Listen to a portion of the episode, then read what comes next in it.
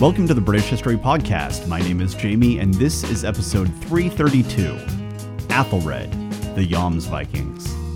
This show is ad free due to member support, and as a way of thanking members for keeping the show independent, I offer members only content, including extra episodes and rough transcripts. And you can get instant access to all the members' extras by signing up for membership at thebritishhistorypodcast.com for about the price of a latte per month. And thank you very much to Oscar, Ian, and Chris for signing up already.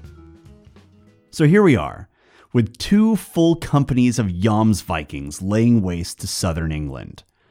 And in response, the nobility, the people who were literally tasked with defending the population and the kingdom, had decided that this was an excellent chance to fight amongst themselves, as well as do a bit of pirating and also arrange a political marriage. Because who doesn't love a wedding? And as if they weren't busy enough, at the same time, King Athelred was also seizing Wulfnoth Cild's lands for himself, because of course he was. But as for the defense of the kingdom, well, they decided to leave that up to God, because they were busy. But just to make sure that the big guy got the message, they did mandate that everyone get together and shout, Hey, fella, can you do us a solid and get rid of these Danes? And to be honest, as far as Athelred's recent defensive strategies went, it actually wasn't the worst one. The advantage of a prayer offensive is that it doesn't require an army. And that means that it doesn't disrupt the harvest, nor does it lead to large companies of Englishmen foraging around their own lands. Furthermore, it doesn't result in a fleet of rogue English warships pirating English coasts. And all of those things have been the result of Athelred and his court's previous strategies. So, thanks to one hell of a grading curve, this was probably one of Athelred's better plans. But there was just one small problem with it. It turned out that even if God was listening, the Jomsvikings weren't, because they continued raiding and pillaging without a second thought. And now they even had some nice commemorative prayer coins to remember it all by. Then, once they'd had their fill of Kent, which was shortly after Easter, they moved on to East Anglia, and they knew exactly where they wanted to go. You see, this region had hosted a seasonal market along the coastline for centuries. Every year for several months, merchants and craftsmen would come at the appointed time and they'd trade their goods before leaving for home or for other market sites. And the interest in this seaside market was so significant that soon permanent structures were erected. And eventually, people relocated their businesses so they could operate there full time. Then, other supporting professions, as well as just individuals looking to capitalize on the growth of the market town, began to move in and before long, the nobility took an interest, and they began to regulate the market so they could better take advantage of the wealth that was flowing through the harbor. Walls were erected, guards were stationed to regulate what came in and came out. It was fully developing. And meanwhile, the boom continued, and even more people relocated to the town. Then, when the Danes occupied East Anglia, this town gained access to even more trade routes thanks to the vast Scandinavian trade networks. And it continued to grow. And that's how a little seasonal trading site became the wealthy city of Ipswich. And that was precisely where the Jomsvikings were headed. Few places would hold as much loot as a successful market town. And their arrival must have come as a surprise, because we're told, rather matter of factly, that the Jomsvikings stormed and plundered the city. Now, we're not told how they arrived, but given their quick success, my suspicion is they took their longships up the River Orwell and struck Ipswich before the locals even knew what was happening. But just because Ipswich was lost didn't mean that East Anglia was without hope. Ulfkel Snelling, the mighty noble who had led the East Anglian Fyrd against King Sweyn Forkbeard of Denmark, was still very much alive. As Ipswich burned, Ulfkel was far inland, near Thetford, and he was hastily arranging the East Anglian forces, along with anyone else who would answer his call. The Fyrd of Cambridgeshire had arrived, and some of the East Anglian Fyrdsmen were slowly making their way to the area, as were the nobles who led them. Among their number was a member of the extended royal dynasty, a man named Athelstan. Accompanying him was Oswy and his son, as well as Wulfrich, son of Leofwin, Edwy, brother of Edfi, Thurketel Muirhead, and also a decent number of other thanes. And these nobles were bringing with them many more unnamed fyrdmen who always make up the bulk of these defensive armies. But the truth is, they were just trickling in. And this was just a tiny sample of the forces that should have been at hand for the defense of East Anglia. Many were not answering the call, and poor Ulfkel must have experienced a nasty case of deja vu, because just like his battle against Sweyn Forkbeard in 1004, once again, the number of East Anglians who were answering his call were far less than he hoped and needed. Faced with a call to defend king and country, people were opting just to stay home. The accord between lord and subject had broken down to such an extent that now even common soldiers were violating their oaths, and even a respected general like Ulfkel Snelling couldn't muster a full fyrd. But Ulfkel still had a duty. East Anglia needed protection, and so, just outside of Thetford, at a place called Ring Mera on Wretham Heath, Ulfkel Snelling took a position where he could watch over the town, and also where he could wait for more reinforcements that he so desperately needed. But the Jomsvikings were experienced raiders. They weren't going to give their enemy a chance to gather their strength. And so, as soon as Ipswich was sacked, the Viking army launched into a forced march heading north, to the very site where they had heard the East Anglians were gathering to make a counterattack. And so, it wasn't long before the Scandinavian horde came into full view of Ulfkel and his little army. But there was no backing down. Here, at Ring Mera, the future of East Anglia would be decided. The English army formed their lines and prepared for battle. Ulfkel shouted his instructions and reminded them of their duty and how all of East Anglia was relying on them to stop this menace right here and I'm sure that Ulfkel would have liked to delay this battle. I mean, he still needed more troops to arrive. But there was just no way the Jomsvikings were going to allow that to happen. And so soon after their arrival, the Vikings advanced on Ulfkel and what few men he'd managed to gather. They were outnumbered, and they were almost certainly outmatched, as the Vikings who fought against them weren't farmers. They weren't even average raiders. These were professionals they did this work all year round. On one side of the field, you had a cluster of English, many of whom had never seen a real battle. And on the other side was the Jomsvikings. And for them, this was just another day at the office. And that gap in experience and training showed itself immediately when one of the English nobles, Thurketel Muirhead, broke and fled the field and he was joined by large numbers of his compatriots. And upon seeing this, just like that, the East Anglian forces all broke and began running for their lives. All except for the Fyrd of Cambridgeshire. They held fast. They refused to give any ground to the invading Danes. And they were slaughtered. Because these were the Jomsvikings, not Cobra Kai. The Chronicle tells us that Athelstan, Oswy, Wulfrich, Edwy, as well as countless Thanes and even more common folk were killed in that battle at Ringmera. And in the end, the Jomsvikings stood triumphant. Even worse, in their flight, the English had lost the horses that had carried them to the battle, an oversight that the Vikings quickly capitalized upon. Now, they weren't a Viking army. They were Viking cavalry. And so, it was May 5th of 1010, and the Jomsviking spring break was only just beginning to heat up. With Ulfkel's army defeated, the nearby town of Thetford was left undefended. So the Danes helped themselves to their possessions and then burned the town down for good measure before moving on. And thanks to their recently acquired horses, they were able to cover a lot of territory they slaughtered their way through the fens, plundering and burning all throughout East Anglia. And for the English court, there was no longer any pretending that these Jomsvikings weren't there. King Athelred would have to do something now. And luckily for him, the king had more than East Anglia and Cambridge that he could call upon. So Athelred mustered his army, and, well, here's how the Chronicle puts it. Quote, when the king's army should have gone out to meet them as they went up. Then they went home. And when they were in the east, then was the army detained in the west. And when they were in the south, then was the army in the north. End quote. You see, it's not that the English army was bad. It was actually really good. It was just good at avoiding battle.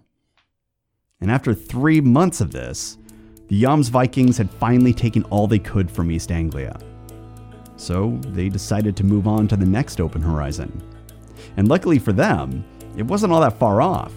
Thanks to the Fyrd of Cambridgeshire choosing to hold their ground and die valiantly in battle at Ringmere Pit, Cambridge was now largely undefended. And that was fantastic for the Jomsvikings. And once they were done plundering, they lit their fires and rode south to the Thames, where they met their ships, probably to offload some of their goods. And then the Viking cavalry rode westward to Oxfordshire. And this brought them deep into Mercian lands, territory that had a rich military past and had a fyrd that hadn't been depleted by two devastating losses in six years. This wasn't East Anglia. This was Mercia.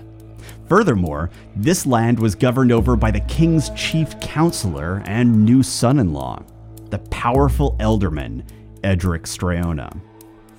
The Mercian forces were well positioned to be able to break this army before it could cause any more devastation in England, especially considering that the Jomsvikings were so far from their ships and from any support. But there's just one small problem with this plan. It relied upon the nobles of Mercia to muster their war bands and fight. And let's be honest, these days, that was unlikely to happen. Now, we're not told if Edric called upon the nobles and the Fyrd who were subject to him. Rather, the Chronicle tells us that rather than mustering an army to defend the kingdom, the nobles abandoned their duties and, quote, each fled as best as he could, end quote. So as the Jomsvikings rode west, Oxford stood alone. The leaders, such as they were, refused the calls for aid that came from their neighboring shires.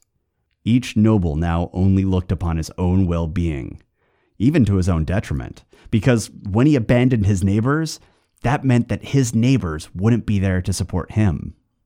The scribes of the Chronicle put a fine point on the selfishness of the nobility, saying, quote, In the end, no shire would even help the next. End quote. England was no longer a kingdom. Today it would be called a failed state.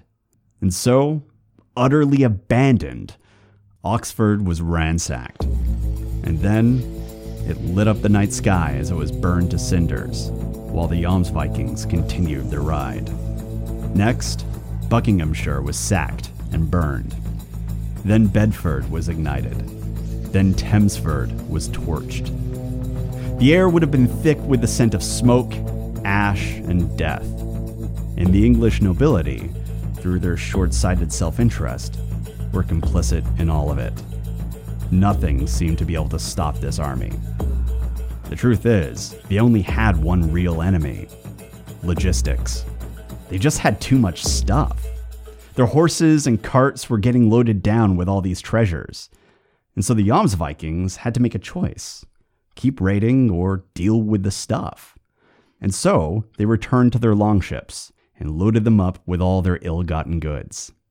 Meanwhile, the Witan, consisting of the most powerful nobles in England, many of whom were likely already on hand due to the fact that they'd already demonstrated they'd rather be anywhere than defending their own shires, were summoned to meet with King Athelred and determined how best to defend the kingdom. But the trouble was that virtually no one was willing to fight.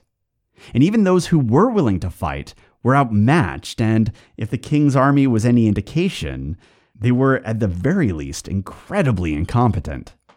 I mean, how hard would it have been to find these Jomsvikings? Just follow the smell of smoke. But they wouldn't, or they couldn't.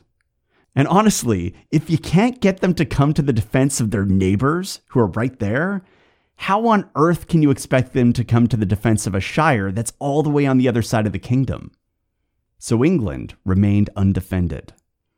And the Jomsvikings, now newly refreshed after dropping off their sick loot, rode to Northampton.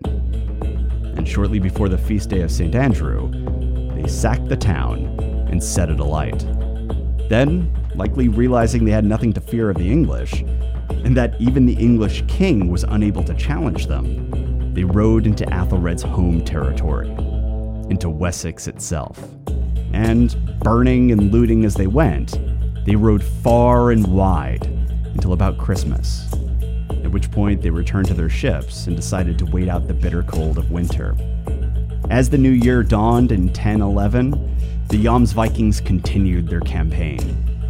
And things were getting so bad now that the scribes of the Chronicles stopped giving us narrative accounts. They didn't even separate things into individual sentences. Instead, they just give us a list of all the towns that were sacked by the Jomsvikings. Quote, they had now overrun East Anglia and Essex and Middlesex and Oxfordshire and Cambridgeshire and Hertfordshire and Buckinghamshire and Bedfordshire and half of Huntingdonshire and much of Northamptonshire and to the south of the Thames all Kent and Sussex and Hastings and Surrey and Berkshire and Hampshire and much of Wiltshire. End quote. That's just a single sentence listing out all the places that were hit and burned by this invading army. In all, the Jomsvikings ravaged 15 counties in 16 months. And with the exception of Ulfkel Snelling's fight at Ringmera Pit, the English didn't even put up a serious organized resistance. The nobility refused to work together, and each shire was out for themselves. And the scribes firmly placed the blame on those in charge of the various territories saying that the slaughter happened because the nobles failed to offer a Danegeld quickly enough when that was needed, and failed to fight when they should have fought. And to make matters worse, after the burning and plundering of the nobles' territory was complete, only then did they enter peace with the Jomsvikings, offering them tribute and peace. Which meant that as the Jomsvikings went elsewhere, quote, plundering and spoiling and slaying our miserable people, end quote, they did it without having to worry about any of the people left behind in that old shire. So the nobles weren't just failing to uphold their duties in the moment, and they didn't just fail to properly read the strategy necessary to counter the Jomsvikings. No, it wasn't just that. Instead, once the damage was already done, they struck their own private peace and thus denied their neighbors any chance of support, making England even more vulnerable to Thorkel, Hemming, and their Jomsvikings. So the burning and the looting continued unabated. And in September of 1011, the Vikings were back in Kent because there was still a major city that hadn't been looted yet Canterbury. And I know what you're thinking. They'd already paid a Danegeld of 3,000 pounds to this army in exchange for peace. So this should be done for them, right? Well, that was then. And this was now and Canterbury was an opportunity that the Jomsvikings couldn't pass up, because it wasn't just wealthy, it was also dangerously exposed. You see, Thorkel and Hemming knew something that the people of Canterbury didn't. They knew they had an inside man.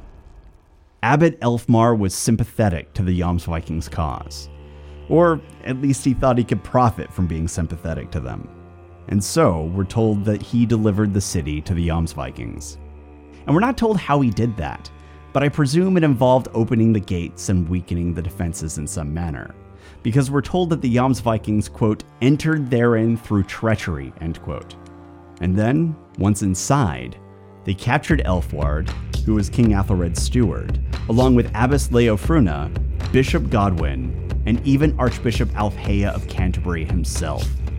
And as for Abbot Elfmar, well, they let him go, and I kind of feel for Archbishop Alfheah here, because the only reason why Abbot Elfmar was even alive was because the Archbishop had saved him sometime earlier. The dude literally owed the Archbishop his life, and yet here he was, selling out him and the entire city. But it was done now, and with Canterbury in their possession, the Jomsvikings seized all the men and women of the city and the scribes tell us that it's impossible to say how many were taken, but the suffering must have been widespread. And then they set up camp there. You see, Canterbury was defensible, and it was wealthy, and it was conveniently located. So why wouldn't you? And from this position of strength, they began negotiations with King Athelred and his chief counselor Edric Streona. Though my guess is that as Archbishop Alfheah was the same man who'd brokered peace with Olaf Tryggvason 16 years earlier, I'm pretty sure he was involved in the negotiations. But apparently, coming to terms wasn't all that easy, because weeks turned into months. And while they'd taken the city in September of 1011, it wasn't until April of 1012 that the payment was ready. And in a stunning show of confidence, it appears that the Jomsvikings just left Canterbury. I mean, after looting it, of course. And they boarded their ships and sailed to Greenwich to receive their Danegeld. Now, for those of you who aren't familiar with the geography of the UK, Greenwich is just outside of the city of London. So Hemming, Thorkel, and the Jomsvikings were just hanging out with their weapons and their armor and their longships right in the beating heart of the English economy and demanding that their money be delivered to them. They were also apparently not all that concerned about a military response from the English, which, it turned out, was probably rather smart, because rather than putting up a fight, the English nobles just set about gathering the demanded payment as quickly as they could. In all, Thorkel, Hemming, and the Jomsvikings had demanded 48,000 pounds of gold and silver in exchange for a promise of peace. 48,000 pounds. That's a staggering payment. But that wasn't all. Pressing their advantage, Hemming and his followers clearly thought that there was still a little more money that they could squeeze out of these Englishmen. So they also demanded that a separate payment be made in exchange for the return of the Archbishop. We're not told how much they demanded, but if Archbishop Alfheah wanted to be freed, he would have to pay the ransom. And Archbishop Alfheah refused. He wouldn't pay them a single penny for his freedom. Furthermore, he insisted that no one else pay for his freedom either. Apparently, after more than six months in captivity and being forced to watch as his episcopal see was ravaged by these pirates, Alfheah had reached his limit. As far as he was concerned, these Jomsvikings wouldn't get one more cent out of him. And my guess is that Alfheah made his views on the matter quite clear, probably in rather unflattering language, and possibly in words the Danes could understand, given that he had previous experience in negotiating with them. Because, as the Chronicle tells us, the Jomsvikings responded by going apeshit now, it probably didn't help that they'd been day drinking the wine that they looted. But regardless, upon hearing Alfheah's refusal, they grabbed the Archbishop, dragged him to their meeting spot at Greenwich, and began to pelt him with bones and ox heads. Which might seem like a strange thing to throw at him. I mean, where would you get multiple ox heads?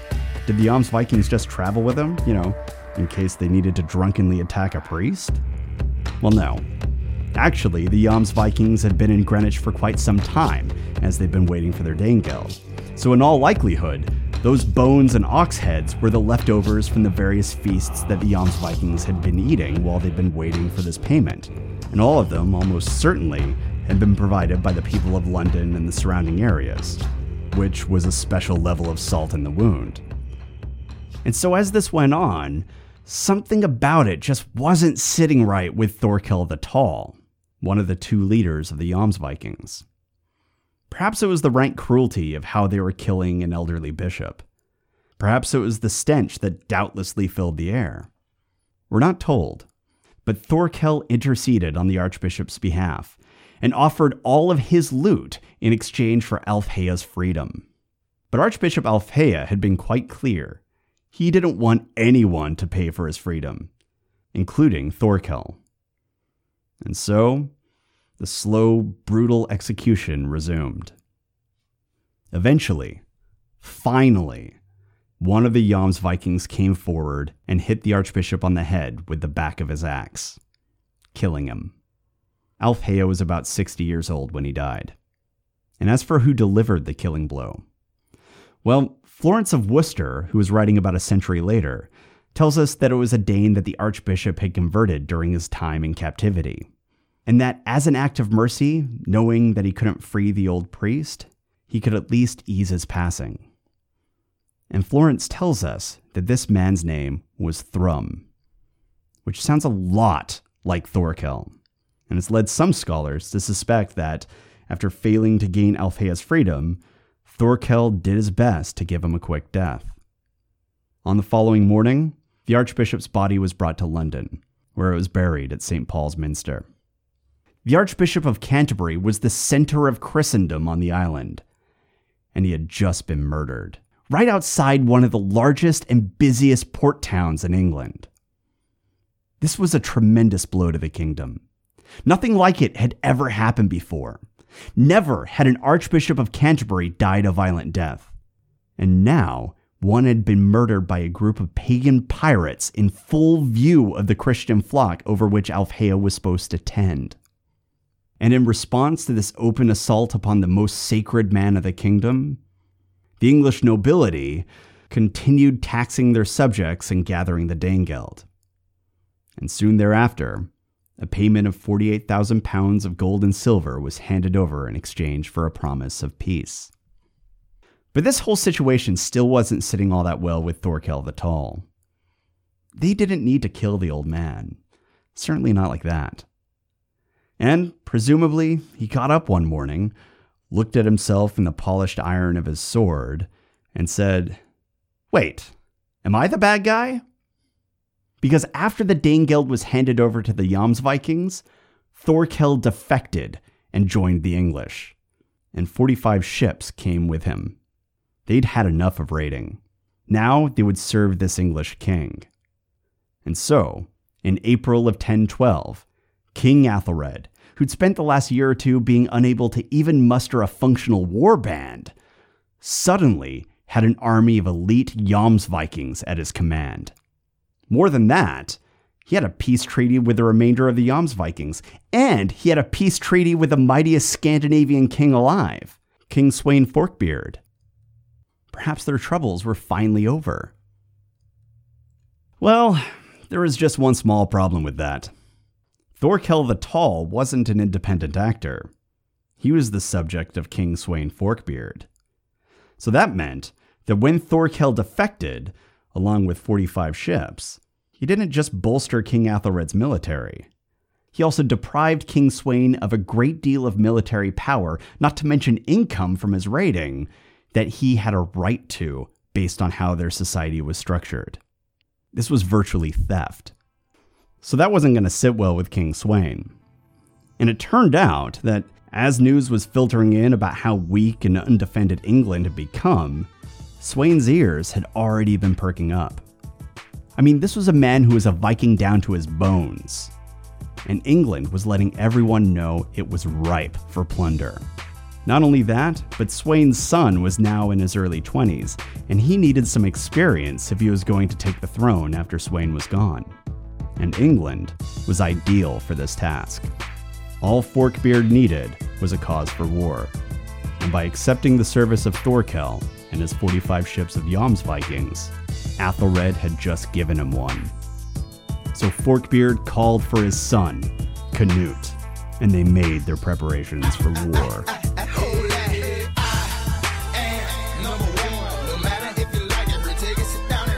If you have any questions, comments, or concerns, you can reach me at the British History Podcast at gmail.com. Thanks for listening.